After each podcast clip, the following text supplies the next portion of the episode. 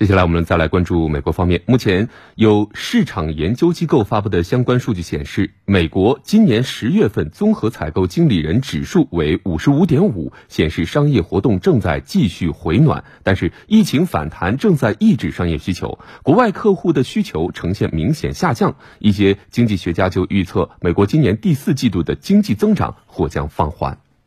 尽管美国十月综合采购经理人指数有所上涨，表明商业活动继续回暖，但一些制造商和服务业公司表示，新冠肺炎疫情已经抑制了商业需求，国外客户的需求增长也出现了明显放缓，制造商报告的新出口订单再度萎缩。还有不少公司表示，他们的客户在美国大选进入白热化阶段之际，选择观望形势变化，推迟了下订单的商业决策。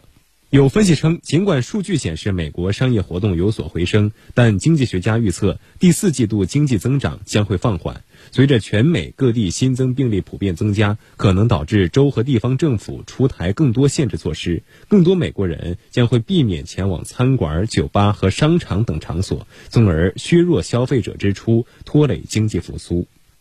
据调查显示， 百分之五十七点四 的经济学家预计，美国经济产出将在二零二一年才能回到二零一九年第四季度的水平。另有 百分之十八点五 的经济学家预计，美国经济产出要到二零二二年第一季度才能恢复此前的峰值。同时，调查显示，今年美国国内生产总值将较二零一九年第四季度萎缩 百分之三点六。此前，美联储官员也曾警告称，在联邦政府未能出台更多纾困措施的情况下，美国经济的不均衡复苏或多或少可能成为一种永久性的状况。